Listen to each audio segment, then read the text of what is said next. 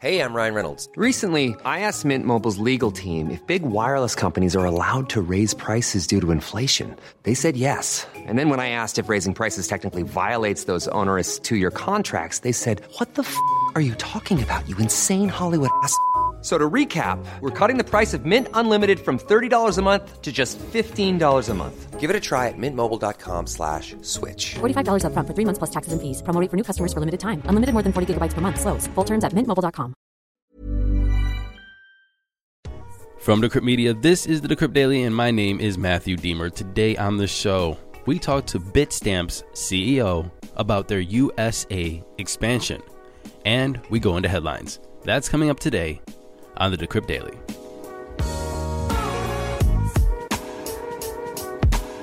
What's up, everybody? Welcome to the show. Today is Tuesday, May 11th, 2021.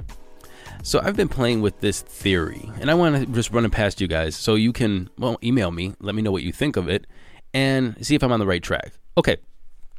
So I've been thinking about Apple and allowing people to opt out of sharing their data across platforms. And here's what I think about this. We first need a little bit of history. Everybody has been saying, protect our data. The people, we the people, have been saying, protect our data. Went to Congress, said, Congress, protect our data. Congress calls Mark Zuckerberg and Jack Dorsey and all these other people up, and they try to talk to him about tech, and they fail horribly, laughably horribly. And it never happens. Mark Zuckerberg goes to Congress and says, Hey, regulate us. We need regulation. He literally just said this the other day. We are waiting for the regulation so we can build our business based off this regulation. We need regulation. And in the meantime, we see companies like Cambridge Analytica come out using your data, and not just the United States, but people all over the world using their data to manipulate elections and change opinion. And so through this whole time, we have a problem with the control of our data, who it's going to, and what it's being used for. And then finally, Apple comes out and says, well, if you're not going to do anything, government, we will. And so they made the option for you to opt out of sharing your data across platforms, which in turn turns government into a product. Let me say that again. Governance and regulation is now a product of Apple because it's not just data it is the fact that they acted and the government did not, or could not, or would not, and they took action. Now, if you want regulation, if you want your data protected, that means you have to buy Apple because the product is there within their hands. And now, if I want to protect my data, if I want to make sure that my data is not shared through everybody to for any purposes of marketing or manipulation or whatever, I can opt out only with Apple products. They have privatized governance, at least a small bit, maybe not totally. And I think the repercussions of this is going to be huge because one, government does not like people taking their power, and two, companies are going to look at this and go, we can do this with other aspects that the government is failing to legislate on and regulate on. Watch us privatize all of this and make it products of our company. Freedom of speech by Coca Cola. I mean, seriously. Seriously. Anyway, that's my working thought. This is just the beginning of the episode, so I didn't want to go too deep into it. But send me your opinion. Matthew Aaron at decrypt.co. Do you think I'm on the money with Apple has now turned regulation and governance into a product? Now, those crypto prices. Here comes the money. Here we go. Money talk. And I'm recording this at 10:45 Eastern Standard Time. Bitcoin's down 3%. Why Bitcoin? Why can't you just be at 200,000? Eh, No. Um, uh, that's that's silly. Bitcoin, why aren't you at $500,000 yet? But you're only sitting at $55,720. Again, down 3% in 24. While Ethereum's at $3,995, down 2.2% in 24. Binance Coin 657, down 0.2% in 24, and Dogecoin at number 4 at 49.9 cents, pretty much even from yesterday. Tether's in the number 5 spot. Cardano XRP Internet Computer, which we have no clue what that is. I think it's a rebranded DFINITY. Polkadot and Bitcoin Cash round out the top 10. Litecoin slips out of the top 10 to number 11. Total market cap for all of cryptocurrency, we're sitting at $2.23 trillion. And the BTC dominance still falling. It's at 42.9%. In our main conversation today, we're talking to Julian Sawyer, the CEO of Bitstamp, and he's going to talk about Bitstamp's expansion to the United States. Well, they're in the United States, but further expanding within the United States. Julian, how you doing? Welcome to the show. Thank you. U.S. expansion for Bitstamp. Ooh, you know what? This whole market is getting very exciting in the U.S. over here. Tell me what you guys can do. Well, um, you know, the Bitstamp brand is very well known. We're the oldest exchange in the world. Um, we've been in the US for many years, but we've been spending our time investing in the regulatory frameworks and the compliance structures and building the team. And now is the right time for us to launch across the US, both from our consumer side and our institutional side. And I just think we're in a really pivotal moment within the industry, which is moving out from a very crypto dominated world to the mass market where people down the high street are now talking about uh, crypto and Bitcoin and Ethereum, etc. And we want to be part of that of that conversation. Excellent. I, and more so than just the conversation, you want to be part of the transactions that are happening in the U.S. and everything that's yes. rolling, rolling, out. What, so, what does this look like? What does the competition look like, and what does this look for, like for the retail investor? Well, I think what, what's happening now is, is, there's a couple of major trends that are occurring. We've seen people like Robinhood coming out there being free, but we know that free actually there is a cost associated with that. So for us, trust and transparency is really key. So transparency on fees and, and the costs of, of trading and, and storing your digital assets with us, but also then the trust around the regulatory framework. And this becomes super important when you think of financial services, you think about banking, payments, and crypto exchanges, it's all around trust. Where are you going to put your money? Where is it going to be safe? And so, how are you going to create that trust? Now, look, I, am I'm, I'm going to I'm just juxtaposing this. Uh, correct me if I'm wrong, please. Uh, you mentioned Robinhood, is that going to be a direct competitor of yours, or is it going to be more like a Coinbase Binance.us? I think it's going to be more of the Coinbase and Krakens of the world is our competitor. But what we are seeing is that consumers are now getting engaged with with Bitcoin and others, and they are they're engaging on a whole range of different products, whether that is PayPal or Robinhood, which will probably be I'm doing something else with my financial world, and now I've got a little bit of crypto, or that you're going to someone like Bitstamp and say, I now want to do something a little bit more serious, a little bit more grown up. I understand that I want to have transparency on pricing, or I want to have trust, I want to have stability, and I want to have what is really important uptime. So, you know, when the markets change, and we know that they do on a daily basis, we want to make sure that we have always got liquidity, we've always got pricing, and our systems are always up. So for us, it's a little bit about a maturity. Um, so as consumers start getting a little bit mature about buying and selling and trading, that they will come to us to be able to use our products uh, and, and to have those benefits which I've mentioned.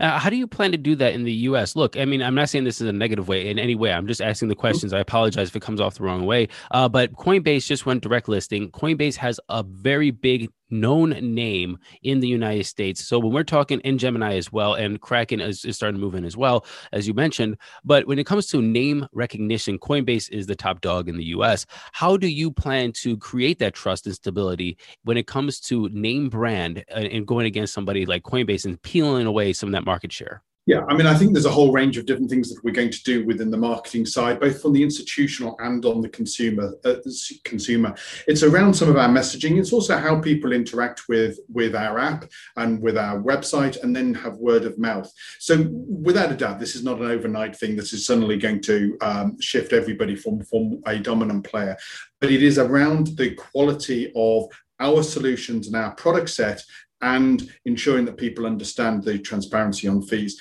So for me, this is a this this is a journey. This is a, a, set of stepping stones we've spent the last couple of years building out the the regulatory infrastructure, the compliance infrastructure, etc. And it doesn't, you know, as, as I said earlier, you know, we are the oldest exchange in the world. We're celebrating our 10th, 10th birthday uh, this year, which is going to be great. Hopefully, we can come and talk about that, that in due course. But you know, we've seen an awful lot about the market, and this is super important for us in in terms of having the dialogue with with consumers. Congratulations on 10 years. And when that time does come, I hope you do come back on and talk Oh, about your 10th you. anniversary.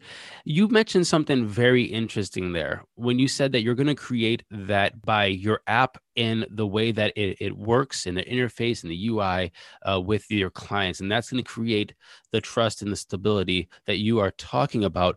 Eh, Where do you see the pain points right now with something like Coinbase or other companies that are on the in the US market that you think you could do better? So I think I think it is some of the uh, elements I mentioned earlier in terms of trust. So about system security, systems resilience, etc.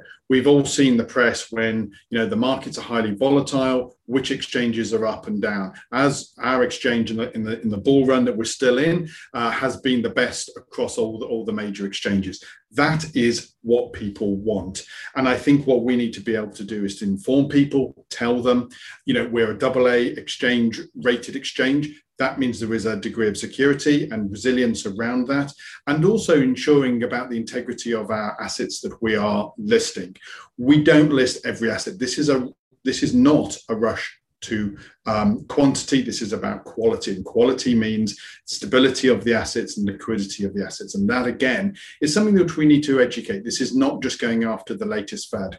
Last question I have for you is why the U.S. market? Obviously, we can I can we could just start uh, assuming and juxtaposing all kinds of you know our own thoughts in there, uh, but Coinbase went direct listing.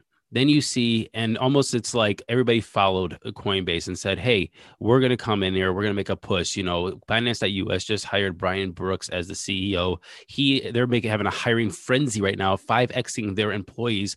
Now you're saying that you're going to move to the U.S. Kraken, Gemini is trying to expand. All these other com- uh, companies are coming in. Why is the U.S. so tempting? So uh, so has so much opportunity for people to move in. So, what I think is super important, and some of the things that we have seen over the last uh, two or three months, is just the number of customers. Huge number of customers have come to us.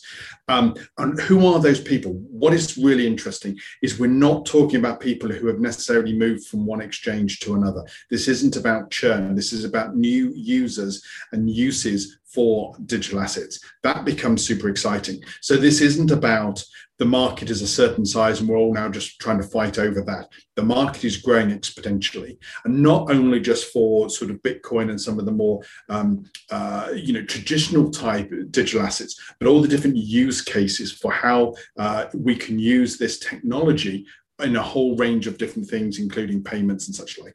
So for us, that becomes super exciting. 25% of our revenue globally comes from the US. So this isn't we've just landed here. We've been here for many years. What we are now doing is really pushing and shouting about that because there was a lot of connection between what's happening in Europe and what's happening in the United States. Um, and so there's a, a great synergy. And we've also opened our Singapore office as well because this is a global product. And so I think it would be very difficult to have a global product and not be in the US. Hugely exciting but also it's that innovation, that innovation of different use cases for what we can use this technology for, I think is, is where it becomes super exciting. I lied to you. That wasn't my last question. This is my last question. You know, and I, I'm asking this because a lot of companies uh, like yours are coming to the U.S. or coming or trying to expand right now in the middle of a bull run. And we've seen this before. We've seen the cycle of Bitcoin, you know, go up. You know, has a nice, you know, 12 months of up, and everybody's making money, and everybody's doing well, and customers are coming in. And then the crypto winter comes in, and nobody's making money, nobody's expanding, everybody's hibernating until the next bull run. Do you think that we are in the normal Bitcoin cycle, or are we in a super cycle? And how do you think that's going to play out to your business plans? I think we are in a different bull run than we were three or four years ago. And I think every commentator is kind of saying the same thing. What I think is if you if you take a step back, you know, uh, you know Bitstamp's a financial services company that is doing crypto. Just that language is fundamentally different than a number of other exchanges, and certainly how communications was two, three, four years ago what is exciting is those different types of use cases what are you using these crypto assets for? And how how can society and that's a very grand word but how can society use this for the greater good? So is this around payments? Is this about remittances? Is this about e-gaming? What are these use cases? And on your show you always have loads of guests on there talking about different things. They all need an exchange. They need the compliance framework, the risk, the regulator Later wants this. So for us, uh, um, the opportunity is much, much wider than just the price of Bitcoin and the volatility around that. It is much wider than that, and that is where it becomes really exciting to look beyond just the uh, just that, that that that one asset class. Julian Sawyer, CEO of Bitstamp, thank you very much for coming on the show and talking to us about your U.S. expansion. I'm excited about it. Thank you very much. Thank you for your time. And moving on to today's headlines. Cathie Wood, CEO of investment management firm ARK Investment, has joined the board of a company called Amun Holdings. And Amun Holdings is a crypto firm and ETP provider in Zurich, Switzerland. That firm has approximately $2 billion of assets under management. And uh, you're probably wondering what an ETP is. An ETP is an exchange traded product, and they're a type of security that tracks underlying securities, indexes, or financial instruments. If you know, Cathie Woods is very bullish on Bitcoin, very bullish on Tesla, and overall very bullish on the crypto space and emerging technologies and innovation. She also has a huge position in Coinbase after the direct listing. So, Cathie Woods is somebody to keep an eye on in ARK Investment as well if you want to know what's going on in the tech, innovation, emerging technology space. Basically, whatever they put their money into, take a look at. Ethereum co founder Joe Lubin says there are four big trends, what he calls the four horses, that are ushering in adoption for the crypto ecosystem. These are blockchain, cryptocurrency, DeFi, and NFTs. He says this The first blockchain horses were cypherpunks, cryptographers, protocol designers, and monetary theorists. The second horse were the exchange operators, traders, and wallet providers. The third horse were the finance nerds that became crypto finance people and started designing blockchain based financial instruments and mechanisms for writing these DeFi projects. And finally, he says NFTs, because they're taking cryptocurrency into pop culture. So, these are the four pillars or the four horses of the crypto ecosystem, according to Joe Lubin. CZ Zhao, the CEO of Binance, has some choice words for Shiba Inu, the Dogecoin knockoff that just kind of like blew up, has like $11 billion market cap, and made a lot of people rich overnight. And for some reason, Vitalik has $8 billion worth of this, and I have no clue why. I'll get into that some other time. I really don't want to talk about a billionaire getting more billions. but anyway, CZ Zhao says, look, take this with a grain of salt. He listed it on Binance. It was listed on Binance yesterday, but be careful. I don't know anything about it. Basically, CZ Zhao says this, end quote. Some have voiced concerns about SHIB listing. It's SHIB, by the way, is their ticker. We follow users. There are a large number of users demanding it, to a point where we ran out of ETH deposit addresses due to SHIB today. Never happened before for any other ERC20 coin. I am not endorsing it. Super high risk, not financial advice. So, CZ is giving warnings about stuff that he's listing on his platform might make you raise an eyebrow and DYOR or do your own research. Be careful out there. Be careful. And finally, Tom Brady has laser eyes. What does this mean? Is he buying Bitcoin? Is he hodling Bitcoin? Is he going to buy Bitcoin? Or is he just promoting Bitcoin? Regardless, Tom Brady, one of the best quarterbacks to have ever have lived, is now laser-eyed up and promoting Bitcoin. And it makes me wonder, why do people like Tom Brady? And this kind of might sound like, you know, poor person talking about rich person sort of thing, but why does somebody like Tom Brady even care? You know, like he is set. He's rich as hell. He doesn't need to worry about Bitcoin. What is his motivation for the laser eyes? Is he trying to protect his wealth from inflation? Is that what it is? He's looking at his uh, hundreds of millions of dollars, going, I, I, I, I don't want this to go down to less money, and I want to put it into something that's stable. I'm gonna buy some gold and Bitcoin and other things? Or is it more of like a, the ethos of it? Is he looking at this going, you know what? This actually makes sense. I get it. I want to promote this because of literally the ethos, the ideology behind Bitcoin. What makes Tom Brady tick when it comes to Bitcoin and laser eyes? That's what I'm really curious about. Not that he has laser eyes, but why? Why why why do you care? Why do you care, Tom? Anyway, I'm happy you do care. More people getting into Bitcoin, more big names getting into Bitcoin, makes it just that much more mainstream. Thank you very much for listening to this episode of the Decrypt Daily. Don't forget to go to Apple Podcasts, like, subscribe, share, and leave a comment. No matter what country you're in, your Apple iTunes, Apple App Store, that's a mouthful. has a place for you to leave comments. Leave a comment. I read them all. Maybe in your country only once or twice every month, but if you're in the US, I click on that daily to see what people say. You can also send me an email, MatthewAaron at decrypt.co. I'll see you guys tomorrow. Until then, happy hodling.